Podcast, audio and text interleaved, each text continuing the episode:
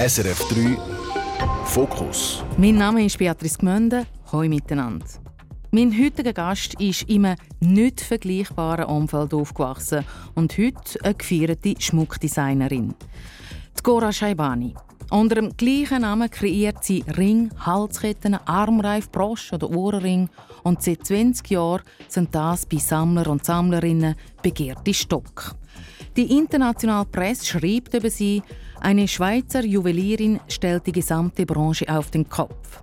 New York Times titelt Design, Schmuck und Gora Shaibani und kommt zum Schluss, bei dieser Frau wird Kunst zum Alltag. Ich sage, bei dieser Frau ist Kunst Alltag. Sie klein auf, sie kennt gar nichts anderes. Ihre Eltern sind nämlich das legendäre Sammlerpaar Bruno und Christina Bischofberger. In dem Haus sind Künstler wie Andy Warhol, Jean-Michel Basquiat oder Jean Tinguely als Freund und auch als Göttis aus und ein. Die Cora ist 43, dreifache Mama und lebt mit ihrer Familie in London, wo sie den jüngsten Sohn im Homeschooling unterrichtet. Heute ist sie da. Herzlich willkommen hier im Fokus Cora. Danke, Beatrice. Schön, da zu sein. Ich war wahnsinnig gespannt, was du trägst, was für einen Schmuck das du trägst, wenn du kommst. Und ich sehe jetzt einfach, du hast ein kleines Kugelhöpfchen am linken Ringfinger, ein Auge am rechten und ein Kettel. Und einen Armreif. Willst du Werbung machen oder laufst du immer so beschmückt um? Äh, ich trage einfach gerne Schmuck. Ich habe gerne, wie ich mich fühle, wenn ich Schmuck trage. Ähm, Meistens tue ich nie mehr als einen Ring pro Hand tragen. Es, heute ist die Mode, dass ganz viele Leute ganz viel mehrere Ketten oder mehrere Ringe tragen. Ich lege lieber einen größeren Ring an oder mittelgroß. Und generell ja, habe ich immer ungefähr so viel an. aber, aber heute habe ich habe ich gedacht, was sollte ich jetzt anlegen? Ich musste noch mich anlegen. Es war noch dunkel, gewesen, mein Mann war noch am Schlafen gewesen, und ich habe die Schublade aufgemacht und gesagt, okay, das und das geht. Ich kann nicht lange überlegen, jetzt muss ich gehen. Jetzt, wie muss man sich das vorstellen, morgen bei dir? Lesest du zuerst den Ring, den Schmuck aus und dann den Rest rundum, Jeans und das Shirt? Immer. Eben, du fängst beim Schmuck an. Also, wenn ich am Abend ausgehe, sicher. Ich, ich denke mir aus, was ich gerne an Schmuck tragen und dann tue ich meistens Kleider auswählen.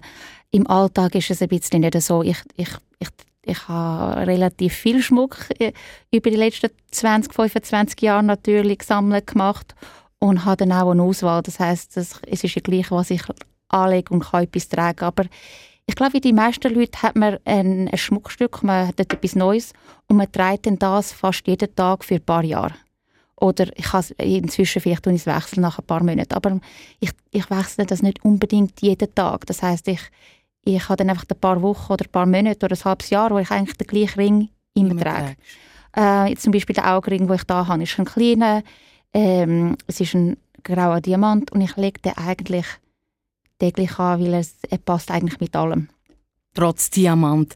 Cora, ich will in dieser Stunde sicher noch mehr mit dir über Schmuck schwätzen, was die Schönheit von dem ausmacht äh, und auch, wie du die Designwelt und die eigene Familie unter den Hut bringst. Zuerst will ich aber dorthin, wo dein Sinn fürs Schöne geboren und auch gewachsen ist. Ich habe vorhin gesagt, du bist Tochter von Bruno und von der Christina Bischofberger, ein Sammler- und Künstlerpaar mit Weltruf befreundet mit den angesehentesten Künstlern und Künstlerinnen. Kunst und Design ist so quasi das tägliche Brot, wo du seit klein auf gegessen hast. Wenn du an deine Kindheit zurückdenkst, was tauchen da für Bilder auf?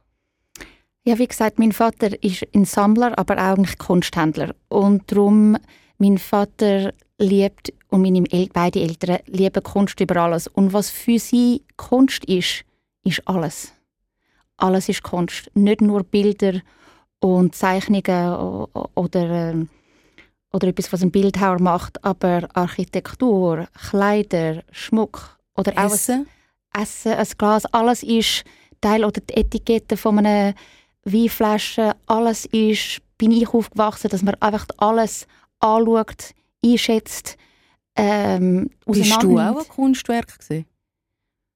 Ich weiß es nicht. Ich glaube, meine, meine Eltern sind, dann, sind ein bisschen unerwartet, wo ich geboren bin, weil mein Vater hat einen roten Bart und meine Großmutter von meiner Mutter hat rote Haare gehabt und sie hat gedacht, oh, haben sicher ein Kind, das rote Haare hat. Die erste Tochter hat keine rote Haare gehabt, die dritte, zweite Tochter hat keine rote Haare.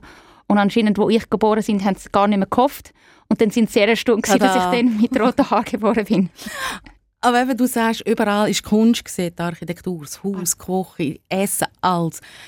Und ich habe mich ein bisschen eingelesen auf das Gespräch und ich habe nur Farben gesehen, illustre Personen, eine Welt, die ich nicht kenne. Beschreib mir diese Welt ein bisschen. Ja, wie, wie, gesagt, wir, wir haben Künstler immer rum, ob es für Weihnachten war oder als Vernissage, dann haben wir das daheim. Ich habe gar nicht, ich habe gar nicht gewusst, was es anders ist. Aber mein, meine Eltern und mein Vater haben gerne Leute von, von allen Fäden vom Leben, dass einfach etwas Interessantes ist. Das heißt, wir sind oft ähm, eben mit Künstlern Weihnachten feiern oder wie sagt der Jean Tengeli ist oft gekommen und einen Tag ich glaube, vor ich geboren bin, ist er gekommen mit einem riesen, wie sagt man, Lampenstück im Koffer und hat, hat das ausgepackt und hat gesagt, schau, ich habe uns das als Geschenk gebracht und einfach in die Küche gesteckt ähm, in unserem Haus. Eben in den Bergen. Und das war einfach ganz natürlich. Gewesen. Und er ist rumgekommen und er war der Götti von meiner Schwester und einmal ist er und hat mir ein, so ein Mini-Klavier, so ein elektrisches Klavier geschenkt und das, die kreativen Leute, die immer etwas anders oder Lustiges los war oder ein, ein Künstler, der George Kondo, hat ähm, unglaublich Gitarre gespielt und ich habe Geige gespielt. Und er, ich durfte, dann hat er immer Gitarre gespielt, aber dann hat er Bach Konzert gespielt auf der Gitarre zwischen dem Malen und weil ich die Einzige war bin im Haus in dieser Zeit, die keine Musiknoten lesen konnte, ich durfte da Musiknoten immer wieder wechseln, weil ich lesen konnte, was er macht. Und ich war einfach immer in einem Umfeld, wo einfach alles kreativ war und äh, ja, es war lustig. Ich bin auch, meine Mutter hat auch immer gesagt, so, es, wer wird schon normal sein? Was ist denn normal? Also normal ist langweilig. Und hat es aber auch neben Normales gegeben in eurem Alltag? Absolut. Also wir, wir sind normal als Familie. Gewesen. Was äh, ist normal? Ja, das Picknick. Wir sind in den Sommer in die Berge und wandern und Picknick gemacht, wie, wie andere Leute das machen. Oder äh, ich bin zu meiner Großmutter oft in der Ferien gewesen und dann einfach im Garten gespielt und was, was sonst auch Kind machen. Oder ich weiß es auch nicht. Ihr habt, wie du gesagt hast, Gäste aus der ganzen Welt bei euch.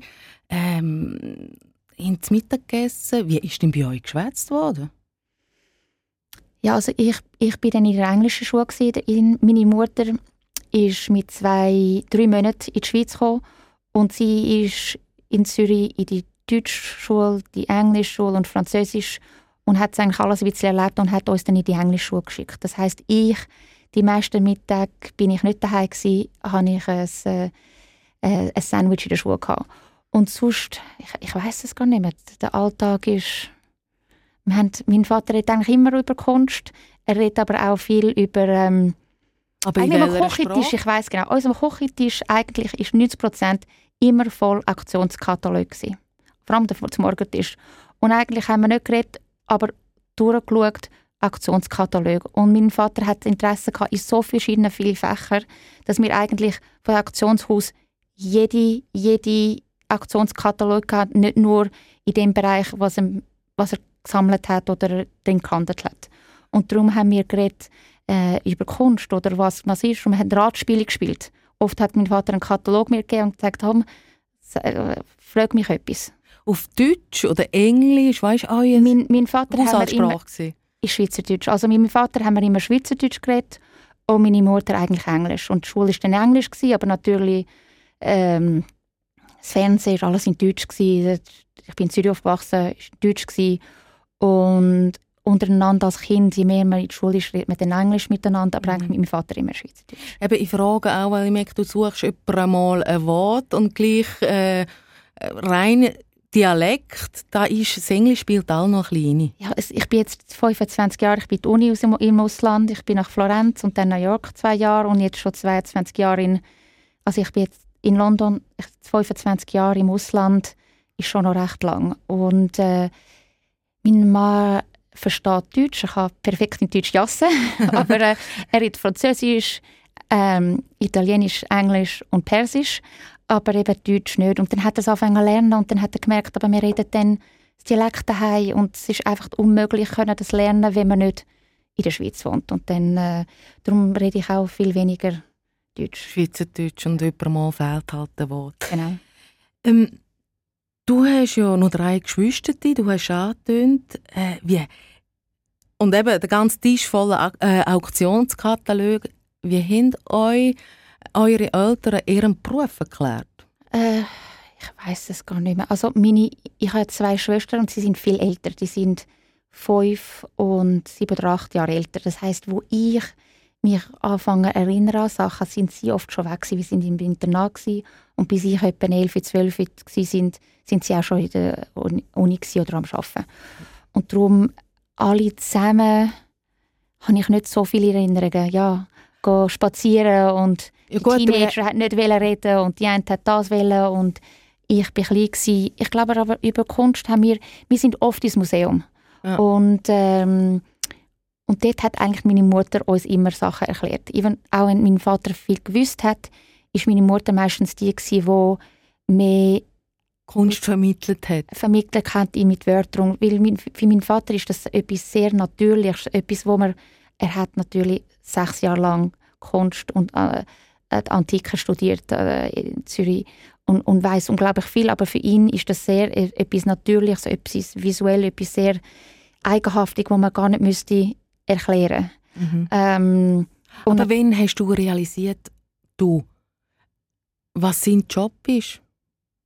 Kunsthändler Immer von, von, von, von null an. Weil wir haben immer Künstler gehabt, wir haben immer gemalt. Ich habe mit den Künstlern, äh, ich bin dann auf der, auf der Schoß gesessen und mit den Künstlern gemalt. Und, ja, und es gemalt. gibt ja Bilder mit dem Jean-Michel Basquiat, oder? Ja, wir haben äh, in der Garage haben wir zusammen gemalt, wo ich etwa vier war oder nicht mal vier war. Oder aber auch gezeichnet mit dem äh, Francesco Clemente haben wir zusammen gezeichnet. Und für mich ist das immer natürlich Das ist jeden Tag. Mein Vater hat das im Haus, im Bereich, dass man ein Bild schätzt und dann verkauft. Das ist, das ist immer Teil vom Leben gewesen. und ich habe das gar nie nicht, ja, wie mein, es ist nicht wie man einen, einen Bürojob hat, wo man dann die Eltern muss fragen, was passiert. Der Beruf ist Teil, wo eine Freundschaft ist oder ein Kunde ist, da gibt es keine Grenzen. Mhm. Wer ist ein Kunde und wer ist ein Freund und was man macht und was ist eine Ferien und was ist für Arbeit. Da, das ist alles grenzenlos, für mich jetzt auch im Beruf.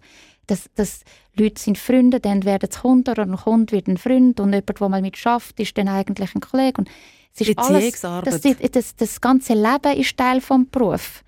Wann ist dir sehr mal bewusst worden, dass das nicht ganz ein alltägliches Umfeld ist, wo du aufwachst? ich glaube, ich war 14 und wir sind zu Ostern zu einem Kunden, Freund gegangen, zum, zum Ostern feiern. Und zum ersten Mal habe ich Bilder auf der Wand angeschaut. Also es war nicht daheim, aber es ist, ich habe die Wand angeschaut und dort sind ein Van Gogh. Gewesen. Und das nächste Bild war ein Gauguin. Gewesen. Und dann im nächsten Raum war ein riesiger Degas. Gewesen. Und dann habe ich umgeschaut und es war elf und mein Vater hat gesagt, weißt du was, du musst den Wein trinken, das ist dein eigenes Glas. Es ist der Tag her, ich mein erstes Weinglas bekommen am 11 Uhr am Morgen, Ostersonntag.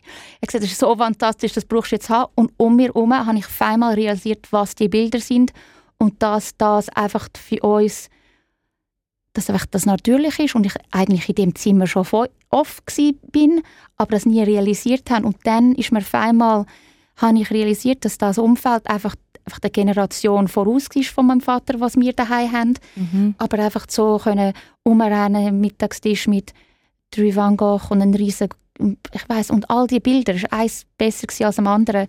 Da hat das, ich weiß noch, der Tag ist, da hat man wirklich, und das war nicht das Museum, gewesen, das ist das Wohnzimmer und das Esszimmer, wo wir alle 50 Leute mit Kind umgerannt sind. Und da habe ich dann gemerkt, hey, das ist, das ist jetzt nicht normal. Eben, aber auch da ist dann auch noch mal aufgefallen, dass Kunst einfach nicht normal ist, aus einer anderen Generation zumal.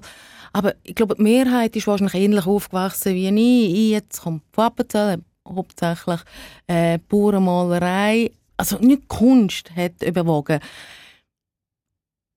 Wann ist dir da bewusst worden, dass du dein Umfeld einzigartig ist? Ich weiß es gar nicht.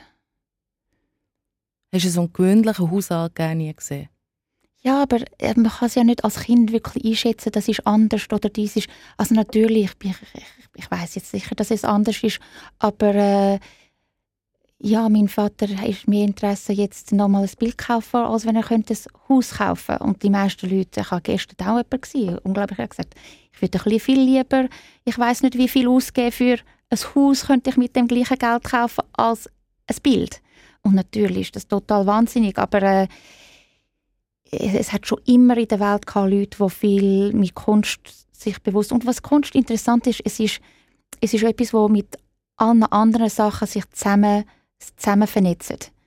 Ähm, weil ich glaube, die Leute, die gerne äh, Kunst haben, es ist auch, äh, oft ist es interessant politisch, es kann interessant sein geschichtlich, es kann interessant sein ähm, von soziologischen Zusammenhängen. Es ist immer, es ist nicht nur eine Sache. Zum Beispiel mein Vater hat am Andy Warhol mal gesagt, los, es ist der 70er Jahre gesagt, komm, wir machen wieder, du hast die tollen Bilder gemacht von ganz berühmten Leuten wie Marilyn Monroe, komm, mach, machen nochmal eine neue Serie von Bildern von, von den berühmtesten Leuten. Das war mhm. 70er Jahre. Und ähm, dann ist ähm, ich weiß ein paar Wochen später, der Andy, mein Vater angerufen hat gesagt, hey, Bruno, ich habe, ich habe gelesen in der Zeitung, ich mache jetzt ein paar Bilder von der berühmtesten Person in der Welt. Ich habe gelesen, dass die berühmteste Person in der Welt der Mao ist. Und mein Vater hat, ich glaube, gedacht, ja, es ist wie, wie, wie man heute würde sagen, oh, der Putin ist jetzt die berühmteste Person in der Welt. Er war ja ein Diktator, gewesen, ähm, wo niemand gerne hatte. Etwas Schlimmste, wer will schon jemand, der wirklich nur in der Geschichte etwas schrecklich ähm, gemacht hat, gemacht an, der hat an der Wand.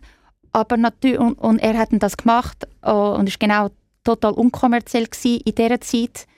Ähm, aber natürlich geschichtlich, jetzt ist es unglaublich interessant, mhm. weil es ist, es ist natürlich, die Zeit in den 70er Jahren ist er unglaublich präsent und eine sehr wichtige Person in der Geschichte. Und das ist, was toll ist in der Kunst. Wenn man nur macht, was die Leute wollen, ist es nicht interessant. Aber wenn man etwas Wichtiges machen will, was auch in der Zukunft Relevanz hat, dann muss man auch Sachen machen, die ein bisschen wahnsinnig sind. Und das ist, was toll ist mit der, mit der, mit der Kunst. Man kann, man kann sagen, das ist, was wird wichtig sein im Lang hinein. Und das ist unsere Geschichte von am Moment. Hast du es gerne oder nicht? Und so, darum ist zum Beispiel Kunst eigentlich sehr vielfältig und ähm, fördert auch Diskussionen, oder? Diskussion und ist interessant und ähm, ein paar Leute sind mehr interessant in etwas Konzeptuelles, ein paar sehr... Und was ich finde toll mit der Kunst, ich finde, die Tischkunst ist etwas, wo man sehr wenig oder nichts muss darüber wissen und man muss es können gerne einfach gefallen. Die, wenn eine normale Person etwas sieht und denkt, hey, das ist toll oder interessant, und wenn man dann bildet ist, das auch interessant findet, dann ist es wirklich ein unglaubliches Kunstwerk. Wenn man nur muss gelernt sein, um etwas Kunst zu verstehen, ist es nie so toll, finde ich. Und darum ist Andy Warhol, der eigentlich einfach etwas Schönes und farbig gemacht hat, ist einfach, ist einfach happy, auch wenn du nichts verstehst. Aber wenn du verstehst, etwas vom wie die Werbung geändert hat. Mhm. Und was, Eben der ganz geschichtliche Hintergrund. Dann ist es noch mehr interessant. Mhm. Und das, das finde ich immer das Tolle mit Kunst. Ganze Geschichten, die sie erzählt. Ja. Hat es aber trotzdem auch mal einen Moment gegeben, wo du gesagt hast, hey Leute, mit dieser Welt will ich nichts so an, sie ist mir zu exzentrisch, sie ist mir zu elitär. Ich muss nicht mehr anders, ich will raus. Ah, ganz früh.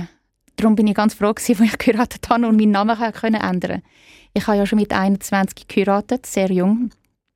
Ich habe meinen Mann kennengelernt und er ist 15 Jahre älter. Und wir sind, aber ich, die ersten Monate, in, wo ich die Uni angefangen habe in Florenz, mit ihm schon zusammen. Ich habe ihn schon vorne kennt ähm, sind wir ein Paar geworden und äh, mit meinem Nachnamen in der Kunstwelt oder irgendwo haben alle gewusst, wer ich bin und ich bin dann immer Tochter von, von Bruno Bischberg, ich bin Tochter und, und ich habe dann ganz schnell gemerkt, wenn ich etwas für mich selber mache, äh, ist der eigene Name, wo ich dann können heiraten, habe ich gar nicht zweimal gedacht, ich tue den Namen wechseln, ähm, weil dann kann ich etwas für mich selber ausbauen. Also ich, bin, ich habe gerne meinen Namen. Also, ja, ja, aber mich selber beweisen. Mich selber beweisen und mich das eigene bauen und natürlich eigentlich mein Mann, sein Name ist ein riesiger und sehr berühmter Name in, in Persien. Das heißt, als Perser bin ich dann nicht anonym, aber wenigstens in England, in der Schweiz, habe ich halt meinen eigenen und mit dem Vornamen Gora, der nicht äh, sehr häufig ist, Gora Schaban, ich bin ich total die Einzige der Welt. Also du bist Gora Elisabeth Victoria Anna getauft, oder? Äh, Nein, die richtige Reihe. Nein, nicht ganz Gora, Elisabeth, Anna, Victoria. Aber ich weiß nicht, warum äh, die drei Königinnen von, von England, also ich weiß es Eben nicht. alt ist Kunst im Haus Bischofbergen. ähm, ich glaube, sie haben sich nicht können entscheiden, welchen Mittelnamen, dann haben sie einfach alle reingeworfen. Okay, und Gora Scheibani ist sehr klingend und ja. Bischofbergen abwerfen, auch so quasi ähm, eine Emanzipation, um zu sagen, hey, ich kann das selber ja, es ist, es ist schön, können jemand, sich, äh, die Leute dich ähm, können schätzen oder die, die, dass du nicht automatisch die Leute können etwas darüber dich denken, bevor sie dich eigentlich kennen. Das habe ich eigentlich noch gerne gehabt. Dass die Leute können, können sagen, ah ja, die ist so und so und dann macht man schon ein Bild von einer Person, bevor man sie kennt. Und äh, es ist noch sehr lustig gewesen. Vor ein paar Jahren hat mein Vater ähm, ist er mit Art Basel hat er, äh, ist er nach Hongkong gegangen und dort ein oder zweimal haben, ist er vorgestellt worden als der Vater von der Cora. Oh. Zum ersten Mal. Und dann hat er können mal wissen, wie das ist, die andere verkehrt. Ist er stolz oder ein bisschen gekränkt? Ich glaube, er war überrascht. Gewesen. Ja, eine neue Erfahrung auch im höheren Alter, oder? Also er hat das sicher auch gehabt, wo er, wo er heimgegangen ist, dann bist du der, der Sohn von dem oder der das, das ist ganz üblich. Gewesen. Gut, aber er ist nicht aus einer Kunstwelt rausgekommen. Das habe ich gedacht, aber es eigentlich schon, weil sein Vater also ist also Arzt war. Der Großvater hat äh, eine Drogerie gegründet und sonst Sachen, verschiedene Sachen gemacht, aber er hat eigentlich Bildhauerei gelernt als Lehrer und sein Vater ist eigentlich Bildhauer und Restaurator von Möbeln. Aha. Das heißt auch schon mit Kunst. Also auch ein bisschen Es ist schon, die haben, die haben eben auch, und mein Großvater eben, also nein, mein, der Großvater von meinem Vater, Willi Bischofberger auch, hat, hat auch schon Kunst gesammelt, also äh, Appenzellerbilder. Und mein Vater auch, also mein Großvater auch. Und mein Vater ist dann von Bauernhaus zu Bauernhaus go, go schauen, was wer hat und dann berichtet mein Vater, seinem Vater, was er könnte, was noch wäre oder was man könnte kaufen und hat angefangen als Teenager schon mit Volkskunst, mit Volkskunst ist so quasi die Initialzündung zu einer ja. grossen Sammlung. Du hast gesagt, du hättest dich vom Namen Bischof Berg auch ein bisschen emanzipieren, abwerfen, dich selber beweisen. Trotzdem, Kunst und Design ist ein Herzbrot zum selber Leben. Du hast trotzdem auch profitiert von dem Netzwerk, das deine Eltern mit auf den Weg geben. Oh, absolut, absolut. Weil ich, ich, ich Inzwischen mache ich auch ähm, Schmuck, der relativ teuer ist. Ich wollte immer in Europa und in der Schweiz produzieren. Und als ich angefangen habe, ich wollte Schmuck machen, den man jeden Tag tragen könnte. Ich war ja 23 als ich mein Business ähm, angefangen habe. Und ich wollte nicht teuren Schmuck, ich wollte nicht Diamanten tragen täglich.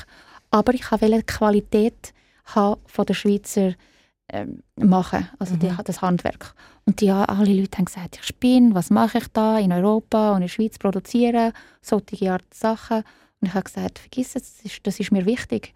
Und es hat dann ganz lange gedauert, bis die Leute das dann eigentlich eingeschätzt haben und verstehen, dass das ist, das ist, das ist wichtig. Aber auch, dass man deinen Schmuck äh, besser angeschaut hat, hast du von dem Netzwerk, von dem Kunstnetzwerk, Designnetzwerk, das du von deinen Eltern mit auf den Weg bekommen hast? Die, die Leute, die, die Kunst sammeln, die kaufen, sammeln dann auch meinen Schmuck. Das heißt, ich glaube, die Haupt... Also nein, ich habe, meine grösste Kundin kauft hauptsächlich Schmuck und ein bisschen Kunst. Aber viele Leute, die Kunst oder das Design oder das ganze Leben, eben das, die Leute, die schätzen Kunst und das Design, die schätzen dann auch meinen mein, mein Schmuck. Mhm. Vor 21 Jahren bist du selber Mama geworden. Dann noch, ist dann noch ein zweites Kind gekommen, ein Bub, und dann nochmal ein Bub. Welche Werte aus deiner Kindheit gehst du deinen Kind weiter? Äh, ich glaube, ich habe jetzt gemerkt, ich habe, ich habe zwei, wo meine Tochter wird, ist noch nicht ganz 21. Es ist Künstlerin und sehr eigenständig. Yeah. Ja, und äh, ja, alle sagen, ja, das ist, das ist ganz doch normal, deine Tochter Künstlerin, aber eigentlich ich bin Designerin und nicht Künstlerin.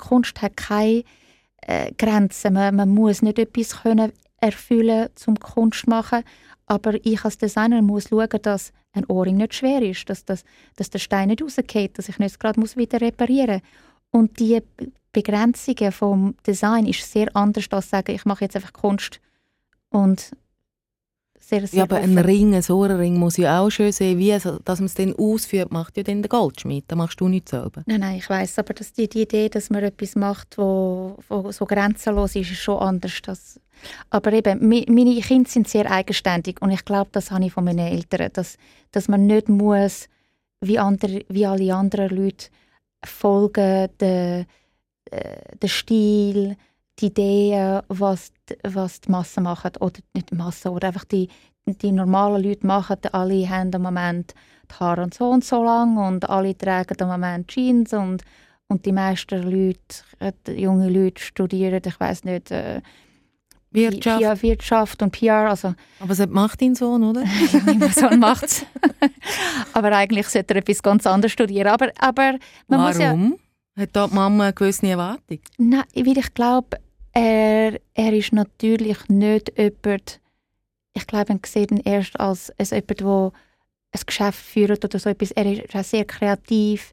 Ähm, ich habe ihn nie gesehen in einer Bank oder, äh, oder mit einem Fonds oder so etwas. Das, das ist nicht, er ist äh, zu eigenständig vielleicht für das. Und er hat ähm, ein unglaubliches, ich weiß es auch nicht. Ich weiss, Wird er vielleicht am Gegenpol setzen zur Kunst? Keine Ahnung, was er machen will. Wir müssen ihn jetzt... Er ist, wir müssen ihn nicht fragen. Ich, ich glaube, er, äh, seine, eine von seinen Passionen ist, ist Film. Und ich, ich glaube, er ist einfach noch jung und nicht organisiert genug, dass er da, dass sich da ein bisschen Angst hat, in dem Bereich sich wirklich zu, zu vertiefen. Und darum hat er bis so unsicher und hat gesagt, er, er macht jetzt Wirtschaft.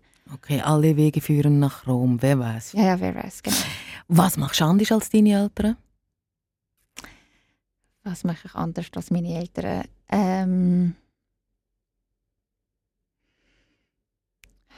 ich, ich, merke, meine Eltern haben uns alle vier Kinder in, in die gleiche Schule da. Und das war hauptsächlich, weil meine Mutter nicht gewusst hat, was das, das ist am einfachsten und am logischsten war.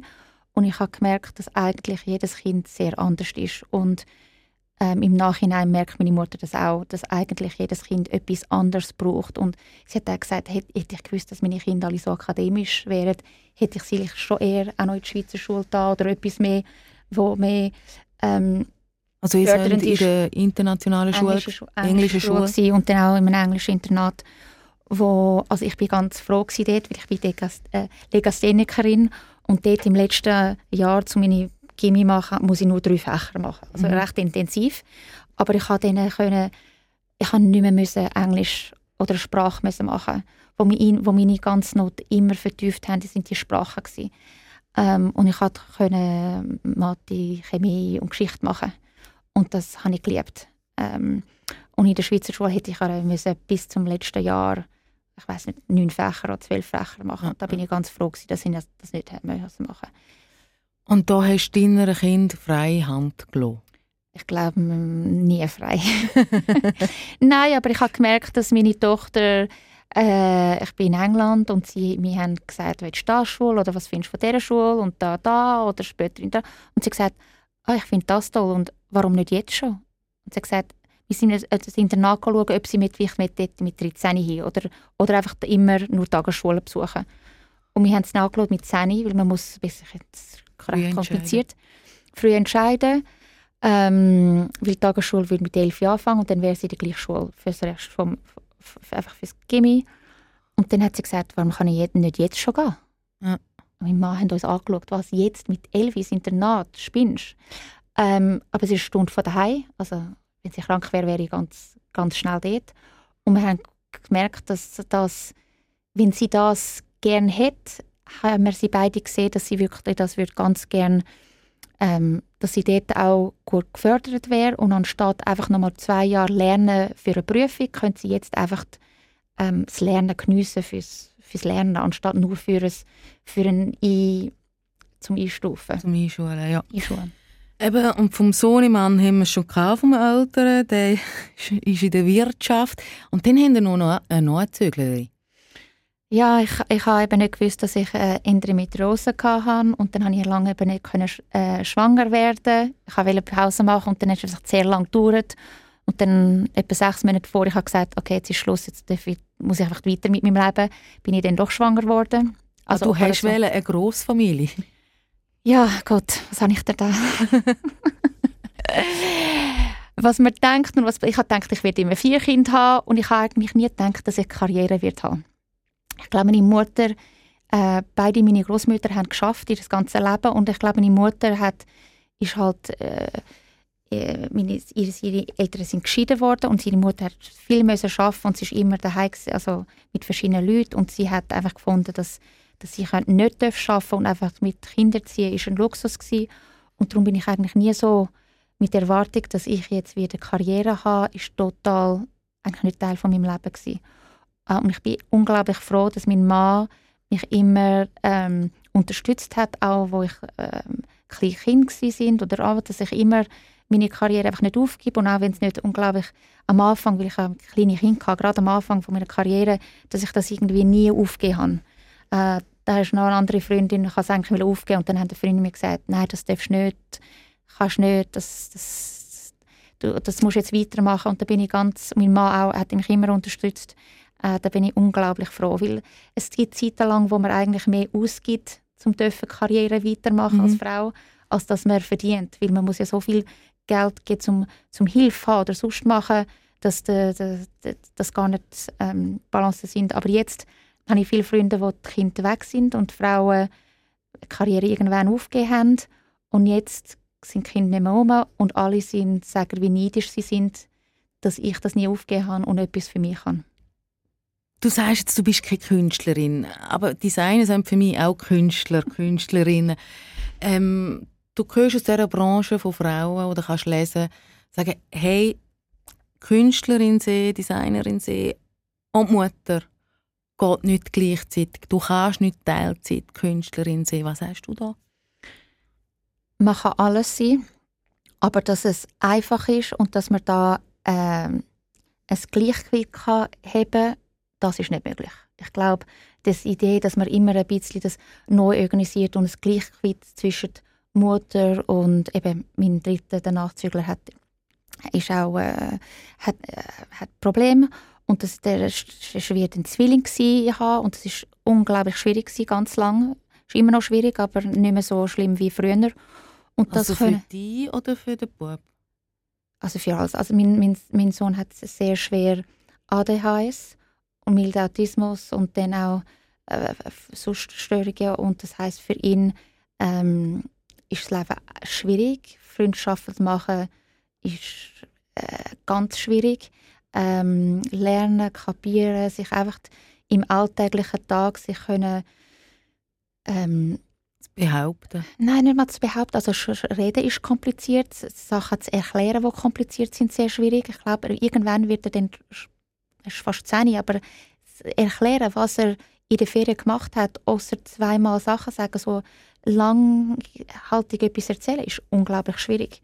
Und eben das, ein Kind haben, das wirklich unglaublich viel Aufmerksamkeit und man ständig zu einem Therapeut und ich weiß nicht was gegangen sind und irgend verschiedene Verhandlungen und äh, also äh, das ist immer schwierig gewesen. und das mit Karriere zusammen machen. Irgendwann Leute, Leute wählen Entweder ist Karriere wichtiger oder Familie wichtiger oder, oder man probiert beides. Und für mich ist immer eigentlich Familie hauptsächlich immer wichtiger gewesen als meine Karriere. Weil ich habe gedacht, Karriere kann ich ja immer noch später aufbauen oder machen. Ich kann das auch Pause machen, das geht nicht weg. Und als kreative Person ist das normal. Wenn, du, wenn man sehr nur aufs Geschäft denkt und was man muss machen muss, dann macht das keinen Sinn. Aber als kreative Person ist das möglich. Es, alles ist möglich. Das ist, was eine mhm. kreative Person ist. Es hat keine, man hat keine Begrenzungen oder die Idee, dass man etwas darf oder nicht darf machen gilt nicht. Das heisst, du bist im Moment gar nicht kreativ, du bist einfach daheim im Homeschooling oder ähm, teilst du auch noch mit deinem Mann?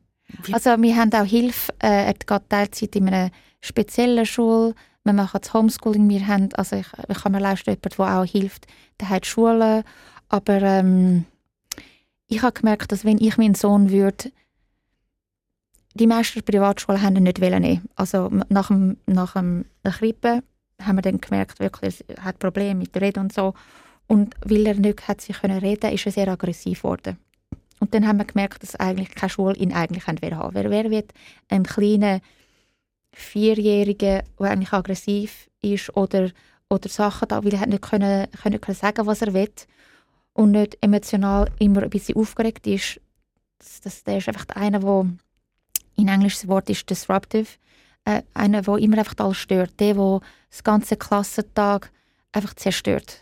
Das ist so ein typischer einer, der einfach, wenn ein Tag alles wird gehen, der, der einfach das ganze Tag wird unter Obsi bringen. Und, äh, bei euch daheim ist er ruhig. Das Problem ist, er, die, die Erwartungen sind nicht gleich.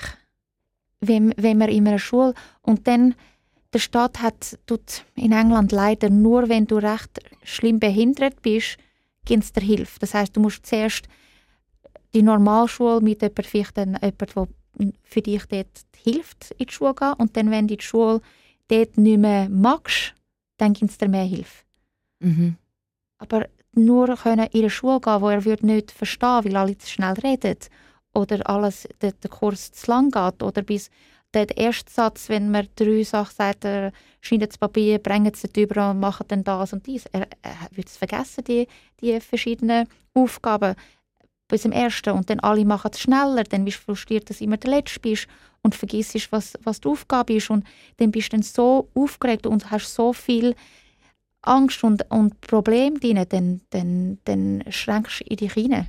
Und ich glaube, viele Leute, wenn, wenn man so und dann auch in eine Behind also Schule für Kinder, wo, wo, wo Entwicklungsstörung hat, willst gehen und dann eigentlich das Kind mehr aggressiv ist, dann willst du das Kind auch nicht mehr in der Schule, wegen der Sicherheit der anderen Kinder. Dann wäre er nur gelandet am Anfang in eine schwer behinderte Schule und ist ja nicht schwer behindert. Und er ist einfach entwicklungs viel hinten an und das können langsam an seinem eigenen äh, in seinem eigenen Niveau und auch sich viel bewegen. Er braucht unglaublich viel bewegen, um sich können beruhigen, um der Körper sich genug Dopamin produziert, muss er sich viel mehr bewegen. Und dann alle Schulen für Kinder, die Probleme haben, bewegen sich weniger, weil sie brauchen ja mehr Personen und wir haben, es man muss immer Sorge haben für den. Also und jetzt sind wir gerade St. Moritz, oder? Ich habe ja. auf Instagram ein Bild gesehen, du ja. auf dem... Wir sind Skifahren, ja. Also das geht alles und eine geniessige Zeit es miteinander. Geht, also äh, im Gegensatz, was ein anderes Kind mit so viel Input, also wenn ein, ein normales Kind würde vier Wochen pro Jahr Skifahren, wäre es auf einem ganz anderen Niveau als er. Mhm, mhm, Aber er genießt es und ich glaube, ich habe keine Erwartungen. Wenn Leute Erwartungen haben, was ein Kind machen und wenn, dann ist das problematisch. Und wenn man einfach sagt, weißt was, ich, ich fördere mein Kind, wo es jetzt ist, wie, was, er ist, wird fast 10, er kann schreiben wie jemand, der in England wo fünf oder sechs ist. Kann Mathe jemand wie jemand, der etwa neun ist. Und er kann reden jemand wie jemand, der vier ist. Und immer wieder mal kann er Sachen sagen, wo jemand, der acht ist. Aber es ist total, äh, er zeichnet verzögert. Und es ist alles verzögert und unterschiedlich. Und so Dann höre ich richtig aus. Bei dir im Moment ist das Leben den Fokus auf die Familie gesetzt? Ich glaube, also jetzt, mein, mein Sohn ist, ist, ist älter, äh, er kann besser schlafen als früher. Ich, etwa sechs Jahre lang bin ich zwischen, wo zwischen etwa zwei und sieben war, bin ich jeden Tag zwischen dem halb fünf und fünf wach gewesen. Und natürlich für meinen Beruf habe ich mir auch aus und Leute gesehen. Das heisst, ich bin dann einfach müde gewesen, extrem müde gewesen, für sehr lange. Aber in der Zwischenzeit haben wir jetzt eine Routine. Ich verstehe, was er braucht ähm, meine älteren Kinder sind aus dem Haus und ich habe nur noch einen zum Schauen. Nein, ich schaffe, ich, ich bin meistens am 9 Uhr aus dem Haus und oft erst um 6 Uhr daheim. Am Mittwoch gehe ich eben, treffe andere Homeschool-Eltern. Ähm, wir haben ein grosses Netzwerk, hat ein gutes Geburtstagsfest und wir laden 15 andere Kinder, die alle 20, die alle auch im Homeschooling sind, für verschiedene Gründe. Und, äh, also kann man sagen, das Leben hat sich langsam Absolut. Ich glaube, in den letzten zwei Jahren ist ein großer Unterschied. Cora, was ist deine Vorstellung von Glück? Glück, ähm, Gesundheit, ähm, Frieden. Ähm, ich habe wahnsinniges Glück. Ich habe einen Mann, der wo mich immer unterstützt, der immer für mich da ist, der mich liebt ähm, und mit mir als Team ist, zu meiner Familie ähm, und meine Kinder zu erziehen und, und zu schätzen. Kinder wir gehören ja nicht einem. Die tut man eigentlich der bringt, die kommen ins, ins Leben von dir und die musst du dann unterstützen und irgendwann musst du sie fliegen und das ist unglaublich schwierig. Siehst du jetzt bei den Eltern zu?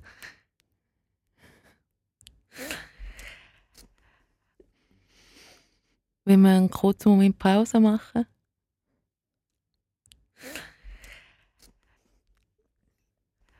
Macht Schmuck, kann Schmuck glücklich machen? Ich glaube, Schmuck ist wahnsinnig toll, weil es wie willst du deinen Schmuck in drei Worten beschreiben? Das ist ja viel Wörter. Ähm, ich, ich liebe interessante Formen und ich liebe Farbe. Und ich brauche klassische Materialien, aber es ist doch modern. Also klassische Materialien Gold, Edelstein. Ja. Und Form, eben ein kleines Kugelhöpfchen, inspiriert aus dem Alltäglichen. Inspiriert im Alltäglichen, aber nie ich tue es nie kopieren. Ich tue es immer ein bisschen verändern, ein bisschen verabstrakt.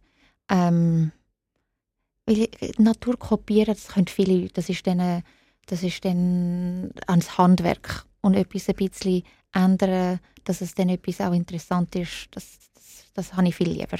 Also eben, du hast ja Einzelkunden oder Sammler. Also ich kann nie in den Laden und sage, ich gerne einen Cora Scheibani Armreif. Ähm, dann musst du ja sagen, ah, was willst du, welche Farbe? Oder ich kann sagen, ich will für eine gute Laune. Und Absolut. Also ich mache, ich finde, heutzutage gibt es unglaublich viel, viel Schmuck. Es ist hauptsächlich grosse Marken in Europa, wo, also es gibt entweder, in der Schweiz gibt es noch viele eigene Goldschmiede, die, die selber produzieren. In anderen Ländern, in England, fast keine oder sind schwierig zu finden. Und was ist Luxus? Ich finde, Luxus ist, sind eigentlich Einzelstücke. Und heutzutage, ich, ich habe eben den einen Google Hop Ring, für den bin ich recht ähm, äh, berühmt. Aber jede Kombination von der, der mittelkleinen Stein, äh, die innen dran so quasi das Krieseli. Krieseli und der andere Stein und Farbe Gold, jede Kombination ist einzeln wenn die Presse von dir schreibt, du bringst äh, die Juweliersbranche durcheinander, meint sie da damit? Ich bin nicht sicher. Ich glaube, die, die, die Idee, was, dass der Alltagsschmuck edel kann sein und auch eben die Idee, dass alles wieder einzeln sein kann. Ich glaube, nur sehr wenige Leute, nur meistens, wenn sie ganz teure Steine brauchen und ganz machen, sind es wieder alles Einzelstück. Und dass, dass man wieder kann sagen eigentlich das im, im Alltäglichen kann wirklich tolle Qualität sein und wieder einzeln, das ist auch wieder etwas anderes. Ähm. Wer kauft deinen Schmuck? Eben, sicher 5000 Franken muss mit Hand äh, nehmen, geht bis etwa 40'000 Franken. Wer sind deine Kunden, Kundinnen, nebst den Sammler? Also ich habe ein paar Titanringe, die, die sind äh, nur 1800, aber eben die meisten sind schon viel mehr die, die meisten Leute sind eigentlich die Leute, die auch ähm, einfach Kunst gerne haben, Design. Ähm, ich kenne halt mehr Kunstländer als sonst. Ähm, Leute, die gerne, ich glaube, auch Mode haben oder einfach etwas Neues oder etwas Interessantes, etwas, wo ein Verständnis vom Style haben.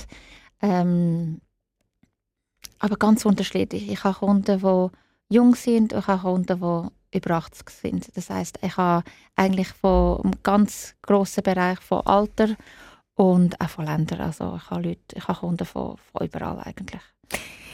Mir ist aufgefallen, für deine Schmuckstock stehst du immer selber Model. Oder zwischendurch auch deine Tochter. Hat das in Grund? Jetzt bin Absolut.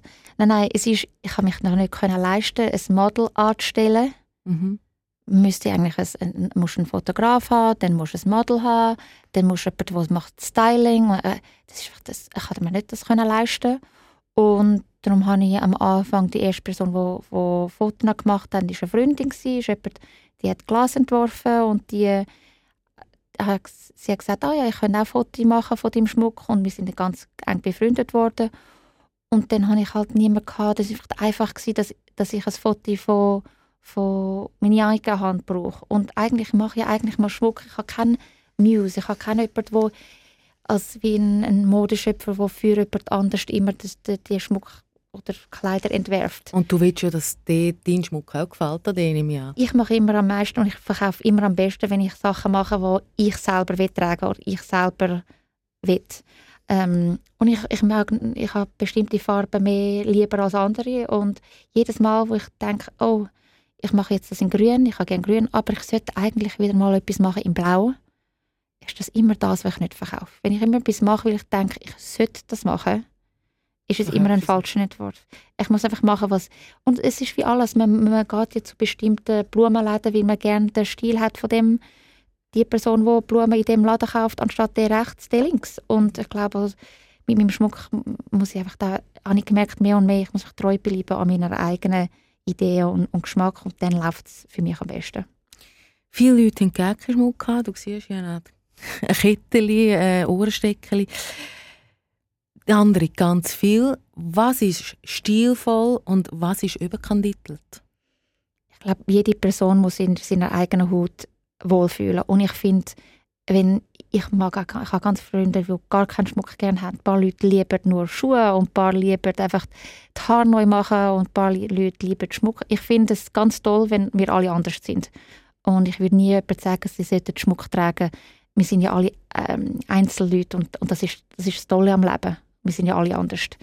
Ähm, ich liebe Schmuck, weil man, kann, äh, man hat Erinnerungen daran, es, man kann es äh, an der nächsten Generation wieder weitergeben, wenn es gut gemacht ist. Ich will immer Schmuck machen, wo, wo man nicht in der Zeit von Wegwerfkultur, man kauft das T-Shirt, das ist billig, kann man wieder einen Monat später ein neues T-Shirt kaufen. Ich finde das total schrecklich. Ich mache gerne Sachen, wo ich kaufe lieber weniger und dann etwas Gutes und wo ich dann kann nochmal tragen und die Idee, dass etwas in der Mode ist und aus der Mode, das ist total, finde ich blöd. Und auch wenn etwas aus der Mode geht, das heißt, es ist toll gewesen.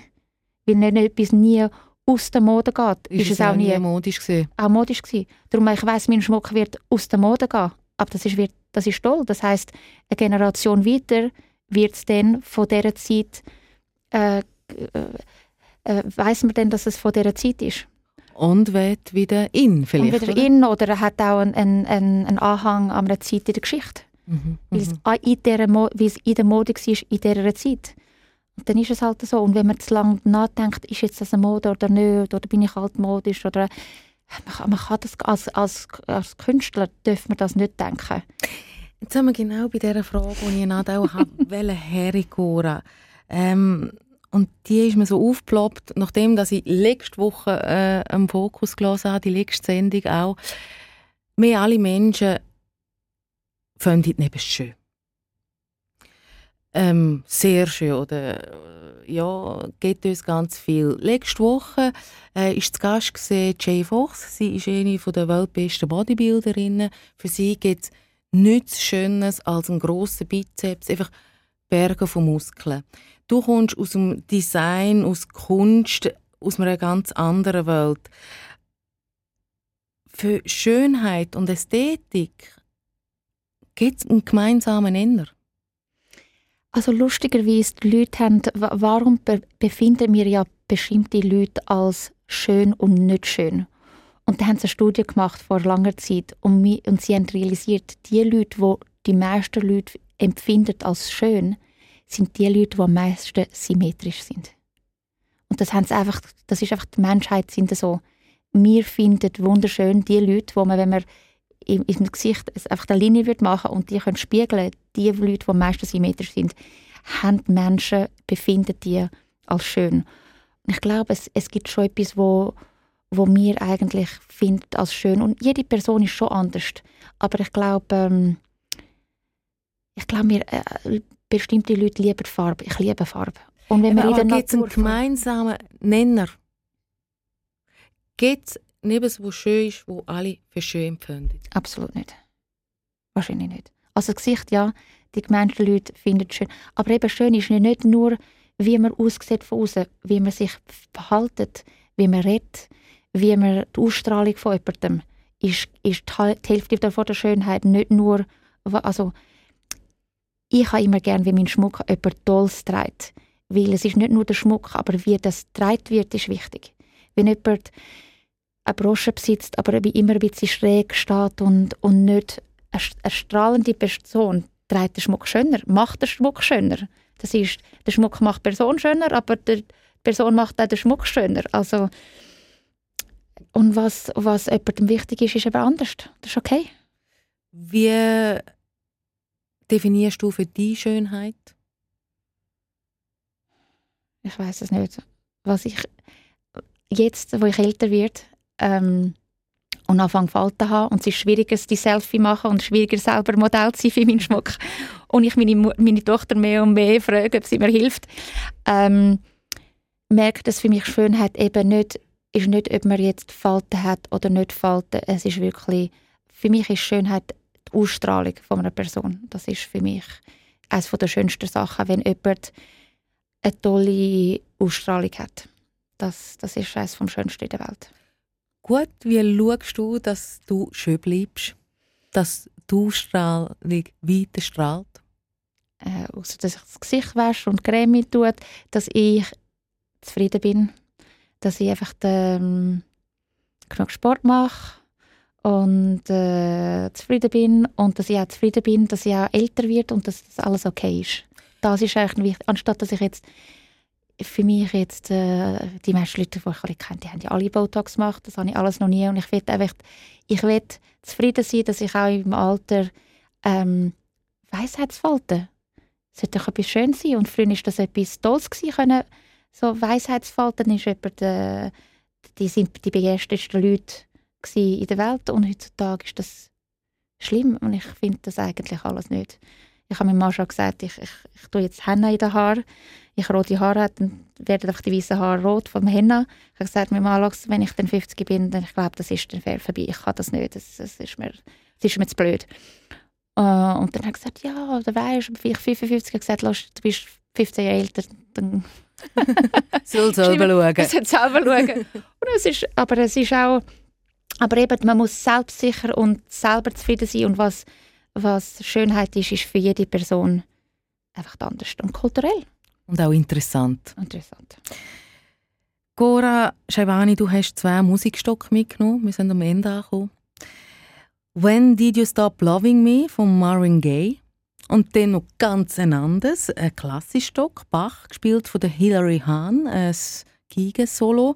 Du darfst sagen, welches Stück, welches Lied äh, unser Gespräch soll abrunden Wow, das sind sehr, sehr andere Stücke. Also, ähm, ich habe selber Giga gespielt, ich bin aber Musik nicht begabt, aber ich liebe, dass eben die Bach-Giga-Sonate ist immer habe ich immer geliebt und habe ich darüber nachgedacht und studiert und gelernt. Aber eben, das ist heute der Tag ist über ein Gespräch, über Geschichten und ich glaube, wir sollten mit Marvin Gaye gehen. Und mein Mann, wo ich gesagt habe, ich will das Stück auswählen, gesagt, das kannst du doch nicht, das ist Überscheidung und gesagt, die Geschichte ist negativ. Äh, der Marvin Gaye hat sich geschieden, hat, die erste Frau war viel älter gewesen, und äh, als Scheidungs ähm, hat sie, äh, sie hat all die, das Geld bekommen vom nächsten Album. Und dann hat er ein Album geschrieben und sie ist nur über die Scheidung und ihres, das ganze Album ist nur über wie sie ihn verlassen hat und er nicht nett war. Und es ist eigentlich alles eine Geschichte über das Ende von dieser Beziehung. Beziehung. Und ich, ich, es ist wunderschön und natürlich äh, es ist eine Geschichte. Und ich liebe das eigentlich von dem, an diesem Stück, auch wenn es irgendwie negativ und alles Überscheidung ist und, und vielleicht nicht positiv ist und seine anderen Lieder so unglaublich positiv sind. Aber ich liebe, dass es eine, Geschichte ist und über einen Mensch und eine Beziehung und Eben, dass man auch nicht Gerüchte verbreitet zwischen dir und deinem Mann, ist alles gut. Alles gut. Wunderbar. Absolut. Herzlichen Dank für den Besuch hier bei Focus Cora Shaivani. Danke. You know, when you say your marriage vows, they're supposed to be for real. I mean, if you think back about what you really said, you know, honoring, loving, and obeying until death do us part. No, but it shouldn't be that way. It should, it should, it shouldn't be lies because though it turns out to be lies, if you don't honor what you said, you've lied to God. The words should be changed.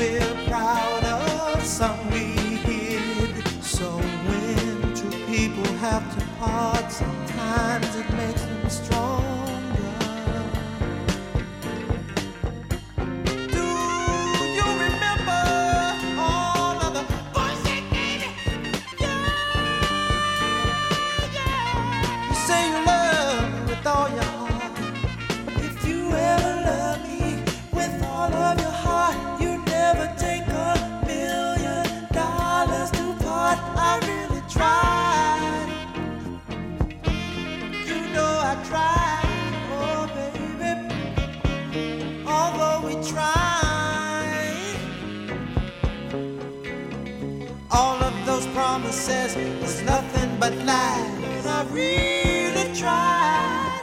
You know how I tried. All I really tried. We really lied.